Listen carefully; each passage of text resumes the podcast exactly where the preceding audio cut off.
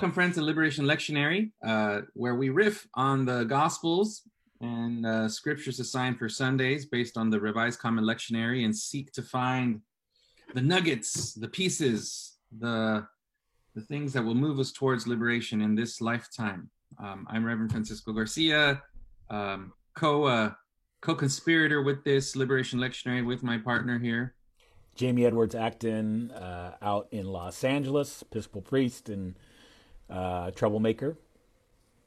Yes, and today we are we're still in the Gospel of Mark, and we are looking at October 3rd, the readings assigned for October 3rd, which is the 19th Sunday after Pentecost. Right. So Jamie will kick us off there. Yeah, and we are following the, when people celebrate St. Francis, Francisco, your saint, are they, is it different set of readings? I'm sure there is, but you have the option. There are alternate readings. I mean, they're not, at least, we're talking about the Episcopal version of the Revised Common Lectionary. They're not part of the official lectionary, but there are alternate readings that can be used for St. Francis, and I don't know why. I mean, I would argue that St. Francis should be, but anyway, that's for another time. All right. Well, this comes though from the 19th Sunday after Pentecost, Mark 10, and verses 2 through 16, with helicopters in the background. Seems apropos. Some Pharisees came, and to test Jesus, they asked, "Is it lawful for a man to divorce his wife?"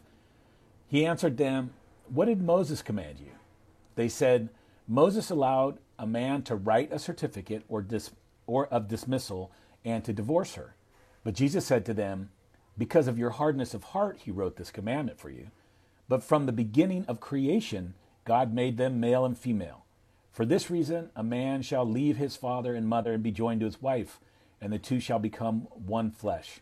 So they are no longer two, but one flesh. Therefore, what God has joined together, let no one separate." Then in the house, the disciples asked him again about this matter. He said to them, "Whoever divorces his wife and marries another commits adultery against her. And if she divorces her husband and marries another, she commits adultery." People were bringing little children to him in order that he might touch them, and the disciples spoke sternly to them. But when Jesus saw this, he was indignant and said to them, "Let the little children come to me. Do not stop them, for it is to such as these that the kingdom of God belongs. Truly I tell you, whoever does not receive the kingdom of God as a little child will never enter it." And he took them up in his arms, laid his hands on them, and blessed them. The Gospel of the Lord. Okay, Jamie, so first of all, are you ready to preach about divorce? Yay! Well, said no ever, yeah. Right? I mean, thank goodness. I think this passage is something about more than that, but I imagine exactly people are going to get hung up there. Maybe we'll freak out a little bit, but I think it's important that, and the folks at Working Preacher, another resource, if you don't know, we may have mentioned it here in past episodes, but workingpreacher.org is a great resource for y'all if you don't know about it already. I recall somewhere, must have been in one of their episodes about this passage, saying that if you're going to read this, you can't read this and just kind of let it lie there. You have to acknowledge it somehow, whether or not you're going to get into that topic itself, right? Just remember that pastorally speaking, folks are going to have experiences with this in the congregation, and it just be prepared for that. Right. But Jamie's saying, our reading, if we're looking at this from the place of liberation, it is something about fundamentally deeper than, say, marriage and or divorce. Right. And we'll get into that, but I think it's about relationships and fractured relationships, I would say. Relationships that have sort of been broken or taken advantage of for different reasons, and how God's vision that Jesus is trying to lift up is about sort of restoring right relationships with each other, with community, with God, right? And that's where the call to justice and all these other things come forth. So what are your thoughts, Jamie? I mean, I think I agree with that. And I think for me, I see the liberation nuggets, as you talk about, the scraps of liberation that we're in search of, really comes, Jesus uses intentionally here, like terms like man and woman and male and female. I think this is a passage of Jesus trying to assert equality in the context of a patriarchal system, and a system that necessarily may be kind of buttressed by, laws of, Mosaic laws and stuff like that. But Jesus tries to kind of, trump that. I hate using that word anymore, but like to try to trump that a little bit, and with using kind of the story of creation, right? And going back further than the Mosaic laws, but going back to kind of God's initial intentions, right? Yeah. For humanity, that we were created equally, right? Yeah. And so what the interesting thing here is that in the context of that patriarchal system, we have to remind ourselves, women didn't have the right to divorce their husbands. It was only men, right, that could write a certificate of divorce. And even going to that adultery piece, right? That really there was no way for a man to commit adultery against his wife. You could only if you were a man, you could only commit adultery against some other man, right? Yeah. And his property, his wife. So Jesus is making kind of a two-pronged like stab here at a patriarchal system, and trying to like pop the balloon here. And he's in the sense of one where, that trying to give rights to the woman, first of all, about divorce, right? That, and trying to, and saying, the only reason divorce came about in the first place in this the system of patriarchy is because of your hardness of heart, because you refuse to live in that kind of initial vision of God where we're all created equal, but you insist on living with hardness of heart in this patriarchal system. That's why there is this divorce, but even, this ability to divorce or write a certificate or whatever. But even then, Jesus is trying to, acknowledging the reality of divorce, he's trying to level then the playing field, and giving both the rights, or explain, I guess maybe kind of describing both the pain, right, from both perspectives, and then trying to kind of give rights in terms of, in a kind of unique way, asserting that it's possible to commit adultery against your wife, which wasn't a thing. That wasn't a thing in Jesus's time. Yeah, and I think that you can see it obviously clearly in the text when it's about the first part of it, right? It's all referring to, the man as the one who has to have a certificate of dismissal, and sort of Jesus is getting into again the sort of the impact both on women, so obviously the gender imbalance, right, of social relations, but I think the impact on the broader community, the fact that the impact of what happens to a woman when she is given the certificate of dismissal, right? When is forcefully divorced, and what's the impact on her? Because women had very little right to do anything in society other than to be a childbearer and a caretaker of a home, And so what happens to her and to the children, right? And so it's also then a critique on the conditions that this practice, which you also have to remember that Jesus is being tested again, right? So they're asking him about this, and he's responding, he's addressing it. But it wouldn't have been an issue if Jesus wouldn't have paid attention to it or responded if it weren't something of a prevalent issue, right? So the impact that it creates on, creating poverty and maybe kids and women that are on the street, that are sort of cast out of the home and the ability to be part of the circle of the community, the circle of care, they're kind of pushed out. And so, he is really sort of honing in on this. And I think it's sort of like then speaks to the bigger picture of our broken relationships that you know, and our oppressive relationships, and how we can come to a place of healing and restorative justice, really. Yeah, you make a good point here, Francisco, about like Jesus wouldn't have, they wouldn't even ask this question, and Jesus wouldn't have addressed it if this wasn't already kind of like, if this wasn't coming up from most likely the women themselves, like how unjust this system is, right? This, and or someone is raising this issue for them to even think of that question. Otherwise, they would just suppose that, you know, just assume that this was a given, right? That the we you know, nobody's going to question this. No man's going to question this. Nobody's going to question this. But obviously, society was, you know, questioning it, and Jesus articulates it, right? He gives voice to it, a clear voice, and then he puts it in the context of a different vision that God had when God creates human beings.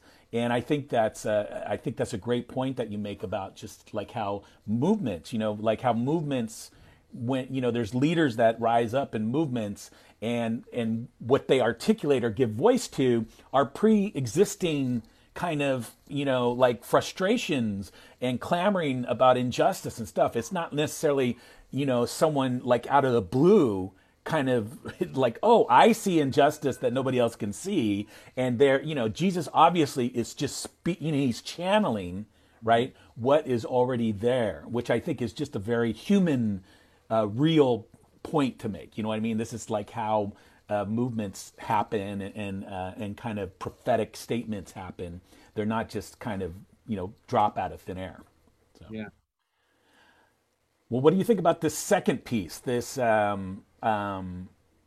about the child. What do you know? We've been here before, right? Where Jesus, you know, he says it in a little different way. Here he is talking about, you know, here they have people bringing little children to him in order that he might touch them. I think we can assume there that people are bringing sick children, or, you know, like somehow they're not okay, right?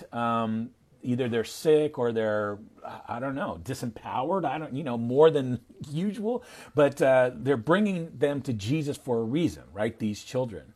So you have any comments on this part? I have some thoughts, but I'll give you the first crack. Yeah. I mean, you know, Jesus changes up the formula a little bit, right? But we've been having this theme over several Sundays of these readings. Here he's talking about entering into the kingdom of God, receiving the kingdom as a child, but still remember the emphasis on the, you know, the least of these among us, the little ones, the child. If you give, you know, if you cause a stumbling block, a stumbling block was last week's, right?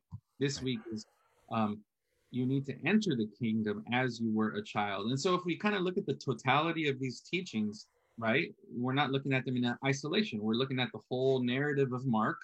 We're looking at, you know, we bring in Ched Myers and the analysis of this being a gospel towards sort of like, you know, a messianic revolutionary leader that's pushing the boundaries of all of the norms, right? And obviously at the first part of this passage, he's pushing the boundaries of gender norms and marital norms and how they're one-sided in favor of the man and trying to, you know, invert or sort of redistribute the balance of power. And so I think Jesus is doing the same thing here. He's like talking about the totality of and the priority that is given to the most marginalized voices and perspectives. And that's actually how we also receive the kingdom. Not only do folks who are in those situations have the preferential option, meaning that their social condition needs to be transformed and given priority so that their state of marginalization is no longer, but their unique perspective is also the way that we need to view the kingdom, because the kingdom is all about inversion, right? And so the love of God is about reversing these systems of power and redistributing love in a different way. And again, it's all about the relationships. Are the relationships sort of whole? Are they pointing to God's, you know, vision? Right. And we've talked about this already, Francisco, but I think the danger with the child, you know, is that we refuse to, we misunderstand the metaphorical aspect of this, right? What the child is representing. We want to think, or I guess the kind of gravity takes us in this direction of like, oh, the innocence of a child and the, you know, the playfulness and the joyful and the wonder and the curiosity. But in reality, as we've already talked about, that, you know, just like the Samaritan, just like the Gentile, just like the Syrophoenician, just like the Roman general, just like, you know, that the child is, you know, represents more than that person, right? The child represents all those marginalized, right? Those who are sick, those who are incarcerated, you know, that's the child is part of that kind of, you know, diverse group of marginalized people, and the child here acts as a metaphor, and I think that's in not only the child itself, right? And again, it's interesting that these child come for seeking healing. It feels like, and when you think about it through other parts of Scripture, that's when we see children, right? We see them when they're sick. That's when primarily is when they need healing, right? Whether it's Jairus's daughter, or whether it's others that I can't think of right now. Who's the Roman soldier? Oh my gosh, I'm gonna get dinged by viewers for can't remember this. But the Roman soldier that came for healing, right, for his child as well. So we never see children, you know, like we imagine them today, right, in our with our Hallmark lenses. But children are just, they're in Scripture. Right, they're throughout Scripture as, I think, not just representing themselves and their own marginality, but they represent the marginalization of or those who are marginalized in that community. And then he follows. I think that's important because then he follows, right, with the statement, you know, first let those people come to me. Don't become a stumbling block for them, right? Which we've already heard. Don't put up whatever barriers we put up in society to keep the marginalized at bay. But let them come to me. And then he talks about whoever receives the kingdom of God as a little child will never enter it. Now, who does not receive it, the kingdom of God as a little child will never enter it. Now, that's not necessarily, I don't think that, now, I didn't do my Greek work here, but you can hear that two ways, right? So you can say you receive it like as the little child receives it, you know, or you don't receive it like that, or are you going to receive the kingdom as you receive a little child? You know what I mean? It can be interpreted two ways there, and either way probably makes sense because, as you were talking about, the marginality of the children, we want to gain that perspective to truly understand God's purposes and intentions. Or we are being called here to welcome the little child in our midst because we're actually welcoming the kingdom in our midst, right? Welcome the marginalized. Yeah. So I think it's both. I think it's both. You're right. And it's about what are the non-negotiables of the faith, right? And think about this, right? In the last month, the child has come up like 3-4 times in different ways. And so this perspective, this grounding is not secondary to the faith. It's like what the message is from the Gospel of Mark and the way that Jesus shows up. It is essential to the faith. And so then the question becomes, why is it in the lectionary, why is it back to back with this story about marriage and divorce and the gender, you know, roles that are happening there? Again, I think it's about, you know, Jesus is the priority of the kingdom is to restore relationships to their original intent, right? And that is sort of like part of the pathway of liberation. Right. In our context, you know, that doesn't mean that we're going to preach that, you know, marriage or else, right? You know, like obviously we're in heterosexuality or else. That's not what it's saying. Heterosexual marriage or else. That's not what it's saying for us. You know, and we know that there are situations where the path of healing and the path of restoring relationship is actually for someone to leave, you know, a marriage because it's dangerous, right? Because that's right. Big. So the kingdom of God is about this bigger vision of sort of a holistic vision where everyone has a place, right? right? And where the power imbalances are adjusted so that you know, no one lacks and no one has power over another. Yeah, I think the equality and equity piece is important there, even in the divorce, right? It's kind of like Jesus acknowledges that divorce is part of our society, right? Because he makes that statement just to kind of challenge the patriarchy, you know, and why this is in place. But he also acknowledges its reality. And what he wants to assert is like an equality, not just in terms of rights in the relationship, but the kind of mutual suffering, right? When divorce happens, as you already mentioned, right? That it's not just like, you know, someone is losing property or one person is, you know, kind of is the only one who can be wronged or something like that. But there's this, there's a kind of a mutual suffering. That's the separation, you know, where two were one, now there's a separation. There's definitely going to be, well, and if there's kids involved, it's not just two, right? So it's, there's the separation that causes the pain, which I think is, you know, Jesus speaks to too, you know, where he moves from divorce to separation in describing things, where, you know, you talk about that restoration, right? It's like, you know, whatever, you know, whoever God has joined together in kind of community or mutual relationship, you know, let's not separate them. You know, and I don't think it's like, or else you're going to burn in hell. I think it's like, because it's going to be hella painful. You know what I mean? It's going to be very excruciating. And because we were designed to be in community. So, and even when our own liberation means leaving a relationship, it's nevertheless, that's a painful process. So. And then how, if it's determined that is actually the best path for then what is the way to do that in a way that can do the least harm? Right. Everyone, especially those who are most impacted by it, you know, if there's kids involved, right? That's the hardest thing always. And so, but I think it's the invitation is for us to look at all of our relationships that we have as individuals and as communities, as institutions, and see where are the fractures? Where are the imbalances? Where are the imbalances? Where are the wounds? And how do we move towards, you know, a restorative model that I think is, you know, central to the teachings of Jesus, you know? Yeah, yeah.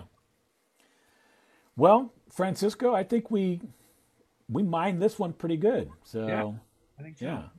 I think there's a lot here. I think people, as we've already said, don't get distracted by, you know, making this, you know, a divorce is a sin, or, I mean, that's just so not the point. So dig a little deeper, which I'm sure you all are. And I hope your sermons and your rally speeches and your dinner table conversations become alive with this passage.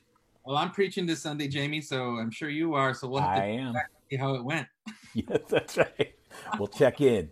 That's the first thing we do next week. So, well, Francisco, you want to take us out? Sure. Well, friends, remember, you could always check us out on our Facebook page, Liberation Lectionary. Check us out on podcasts, Apple, Spotify, Google Podcasts. Leave a comment, give a rating. Let us know what you're thinking. We do this because we have heard from people that it's helpful, but we want to hear. We want to continue to be helpful. So let us know how we're doing and what you might want to see more of, or what's differently, so that we can keep doing this work. So we have fun doing it, but we also wanted to be useful. Yep. Awesome. All right. Until next time. Peace.